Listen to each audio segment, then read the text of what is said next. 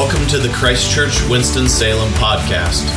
To learn more about Christchurch, visit us at christchurchws.org. Subscribe to our podcast at our website, iTunes, or wherever you listen to podcasts.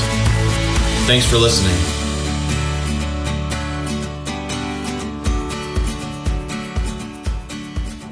Lord Jesus, um, you answered the criminal's prayer on the cross.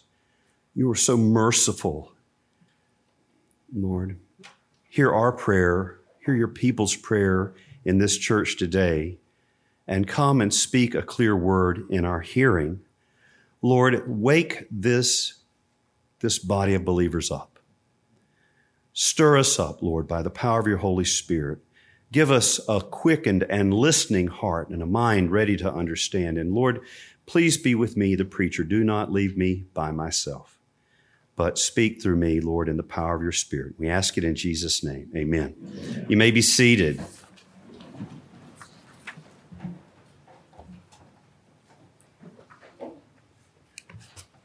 Well, whether we realize it or not, we've got a, a part of us, I would call it a story receptor or a narrative receptor in our psyche, in our, in the, in the deepest part of our consciousness. And this story receptor is kind of like it's, it's like a Lego block. There's something that should fit right into it, okay?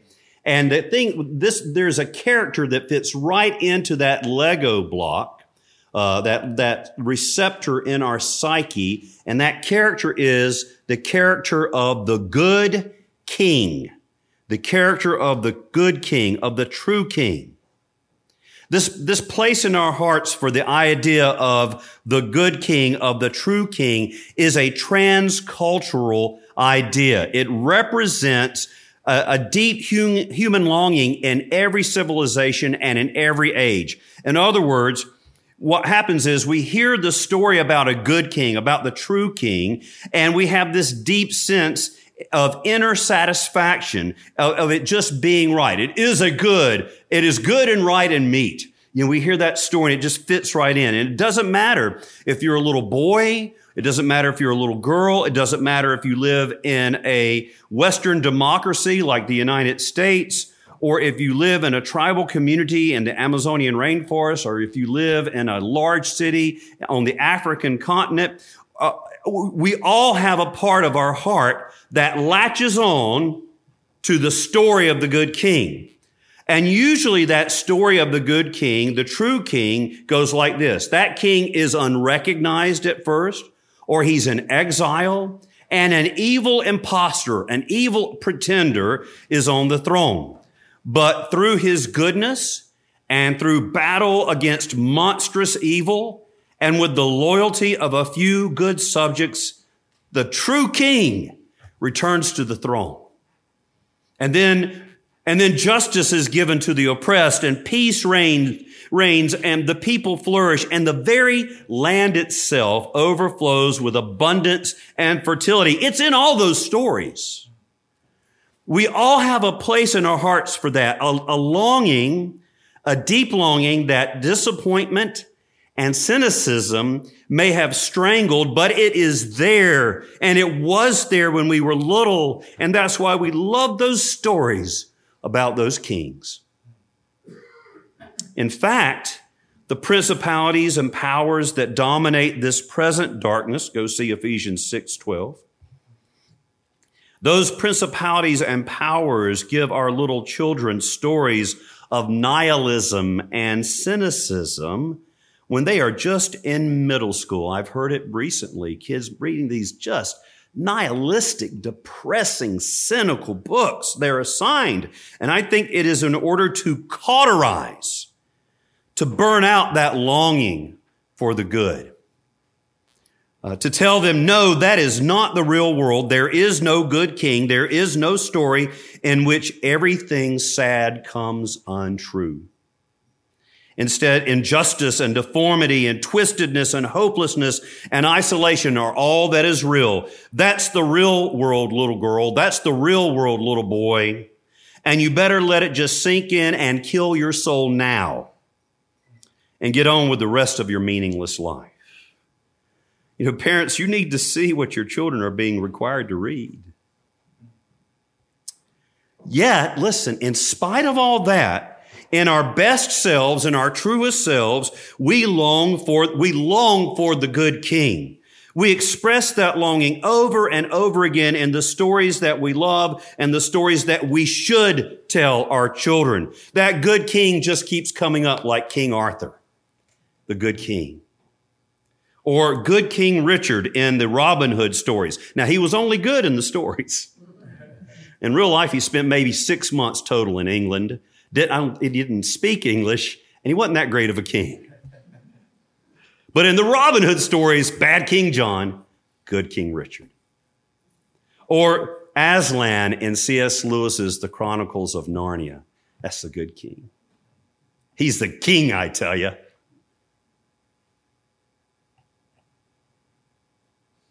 Or I hope you've read it, Aragorn in Tolkien's Lord of the Rings. Or King Jupiter Goodson. What? Well, you haven't read the, the, the Green Ember stories, have you? You need to go out and get it right away. The Green Ember stories, King Jupiter Goodson. They're kids' books. I spend a lot of time in kids' books. You know, it's even in the Bible. Um, you know what you have in your pew today for the first time ever? You got this book with the big cross on the front of it. This is called the Book of Common Prayer. Yeah, woo.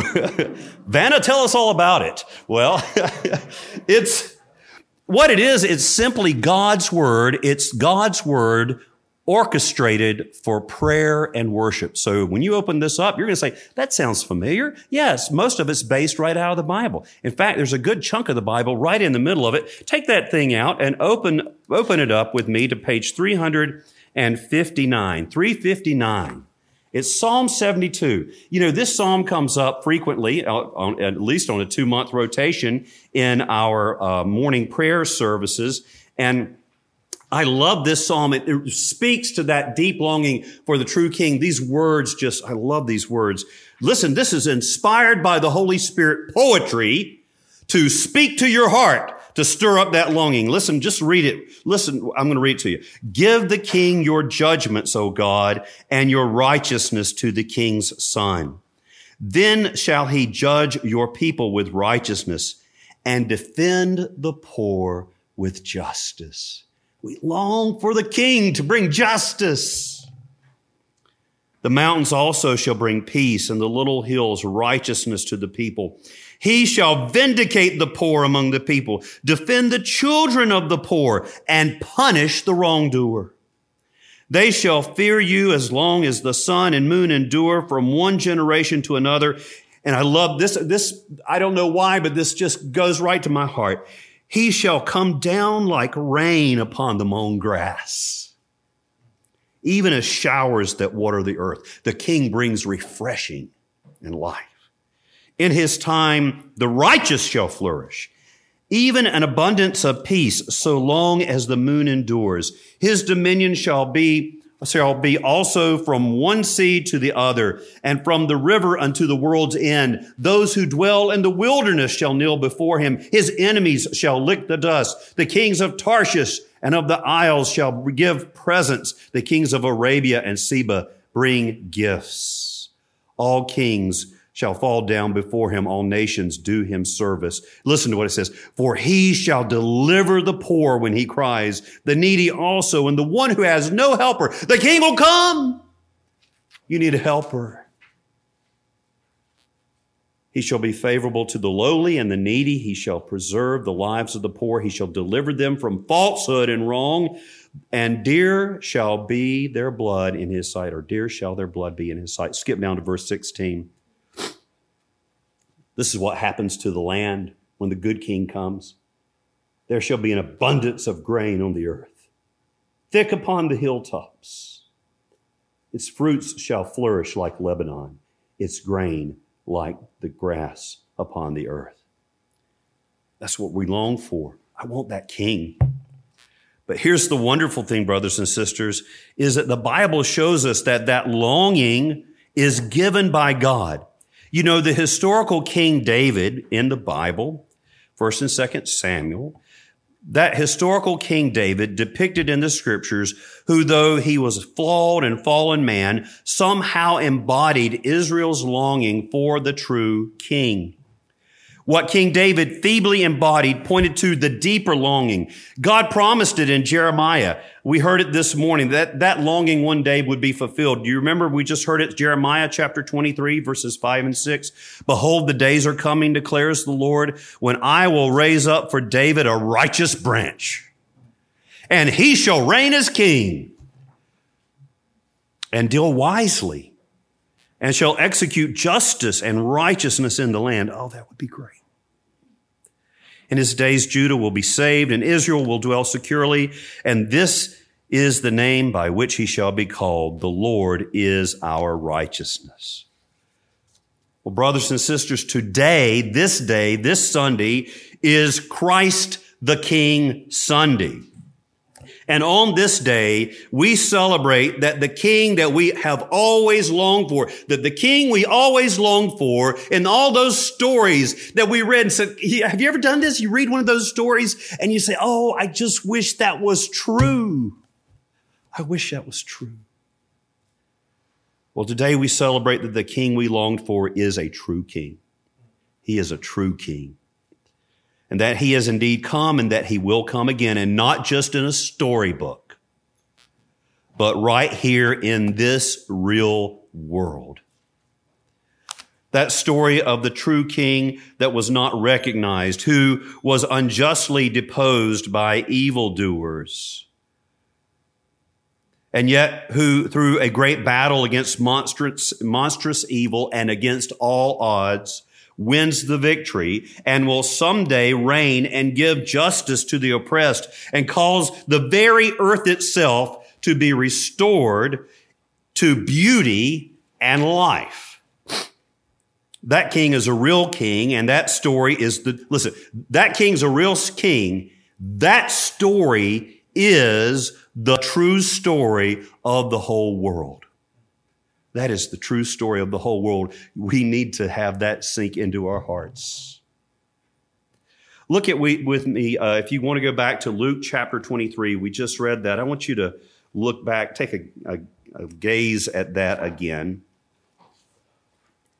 And in this part of Scripture, in this reading, the elite, the powerful, the pretenders, who claim to be the rulers of this world have stripped Jesus naked. This is Luke chapter 23. They have pummeled him with their fists. They beat him with rods. They've whipped him so that the flesh hangs in ribbons from his back, and they have nailed him up on a cross. And in procession, each group of these, these powerful people comes by to mock him in his agony. This is verse 35, Luke 23, 35. And the people stood by watching. By the way, in, in Luke's gospel and in this Greek text, in the Greek text for this, it's the laos, like laity, the laity. And in Luke's gospel, the, the people that says, and they stood by watching, in other words, they, the way the word is in Greek, it means they looked and they understood what was going on.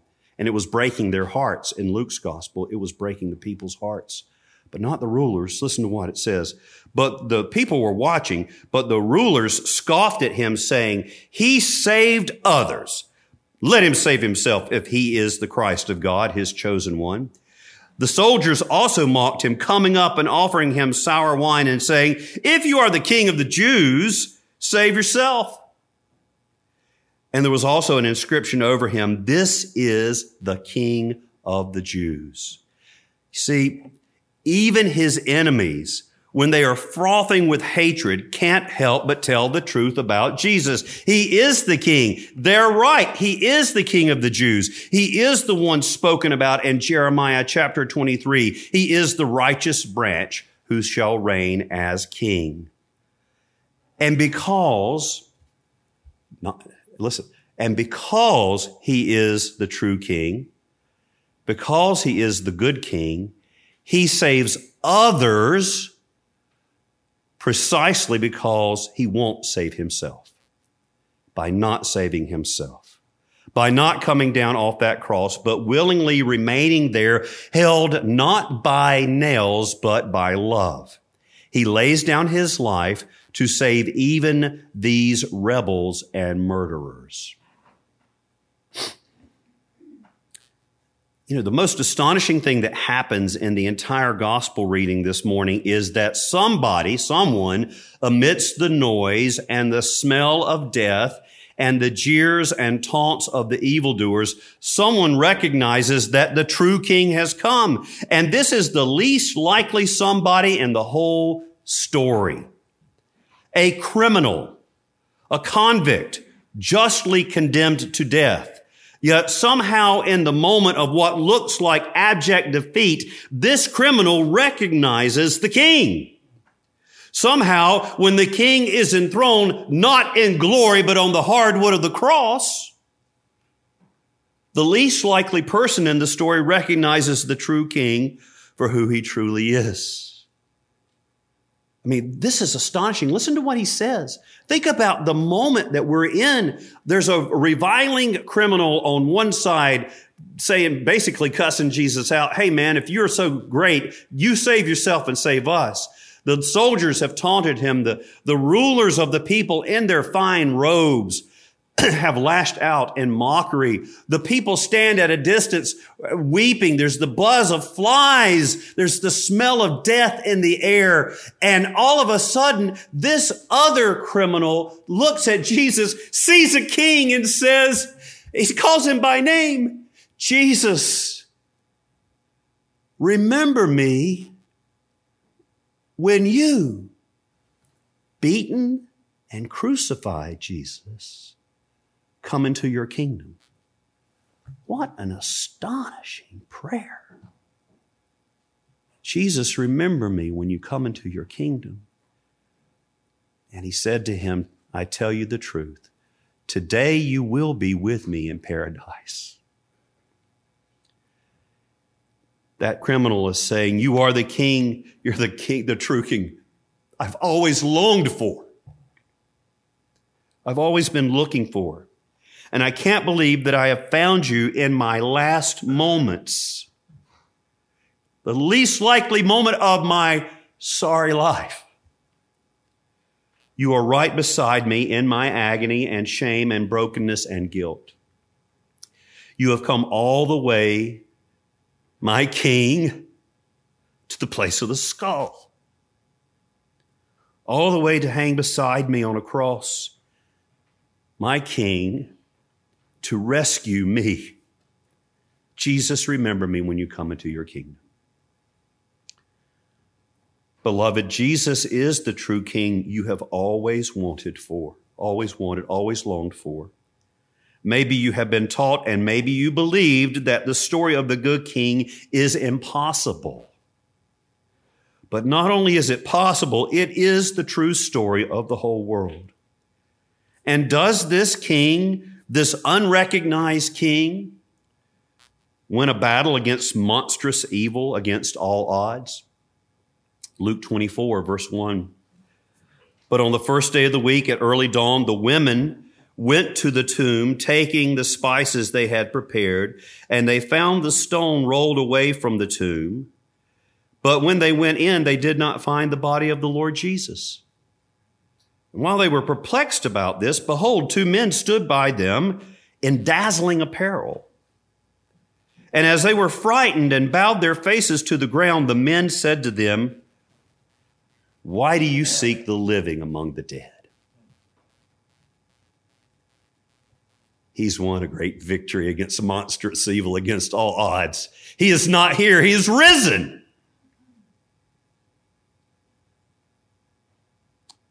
By his resurrection, he broke the bonds of death, trampling hell and Satan under his feet. No matter what happens today in the halls of power in this world, no matter what the political landscape looks like in this country or any country, I had a, a very smart academic Christian dude say, you know, we need to prepare our people to mourn in this coming election season. I'm thinking, uh, we need to prepare them not to be idolaters. We have a king. No matter what happens or no matter what it looks like politically in this country or any country, those of us who have recognized and believed and received King Jesus, those of us who have been baptized, have had the King's own anointing oil traced on our foreheads with these words, receive the sign of the cross as a token of your new life in Christ, in which you shall not be ashamed to confess the faith of Christ crucified, to bravely fight under his banner against the world, the flesh, and the devil, and to continue as his faithful soldier to the end of your days. You know, when I heard, I read that again in preparation for this sermon, praying about this sermon, when I heard that, those words, I said, that sounds like they're making knights. Sounds like, sounds like somebody's being made a knight of a king. I always wanted to be a knight. The Dark Knight from Batman. But a knight, I wanted to be a knight. And it's true. it, it happened. We are that. Lords and ladies and knights and gentlefolk serving the true king. Wow. The best story you could tell is the realest story in the world. C.S. Lewis said, enemy occupied territory, that's what this world is. And Christianity is the story of how the rightful king has landed. You might say landed in disguised, disguise and is calling us to take part in a great campaign of sabotage. Did you know that this was the true story of the whole world. That's why you always wanted it to be true. If there is a longing that we have that this world does not fulfill, that must mean that there is something outside this world that alone can fulfill it. That's not my thought. There is that true king. It is true. And this king has come and gone through hell and back again to save you out of love. And this king loves you and wants you to follow him through life and death and back into life again. Won't you follow this king today? Don't you want to be a part of that true story? Won't you receive him? You know, Christian, I think maybe we should pray that prayer that we heard prayed in the scripture this morning. And maybe if you're not a follower of Jesus, you could do like that thief did and pray it with us. And maybe this would be the day that you started following that Jesus, that King. It was the most unlikely moment and the most unlikely person. And maybe this is the most unlikely moment, and you are the most unlikely person to pray this prayer. You remember the prayer, Jesus, remember me when you come into your kingdom? Believer, and maybe penitent unbeliever, pray it with me now.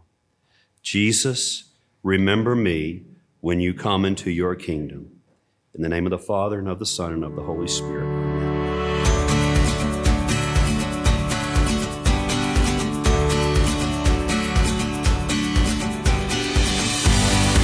Thanks for listening. To learn more about Christ Church, visit us at christchurchws.org. Subscribe to our podcast at our website, iTunes, or wherever you listen to podcasts.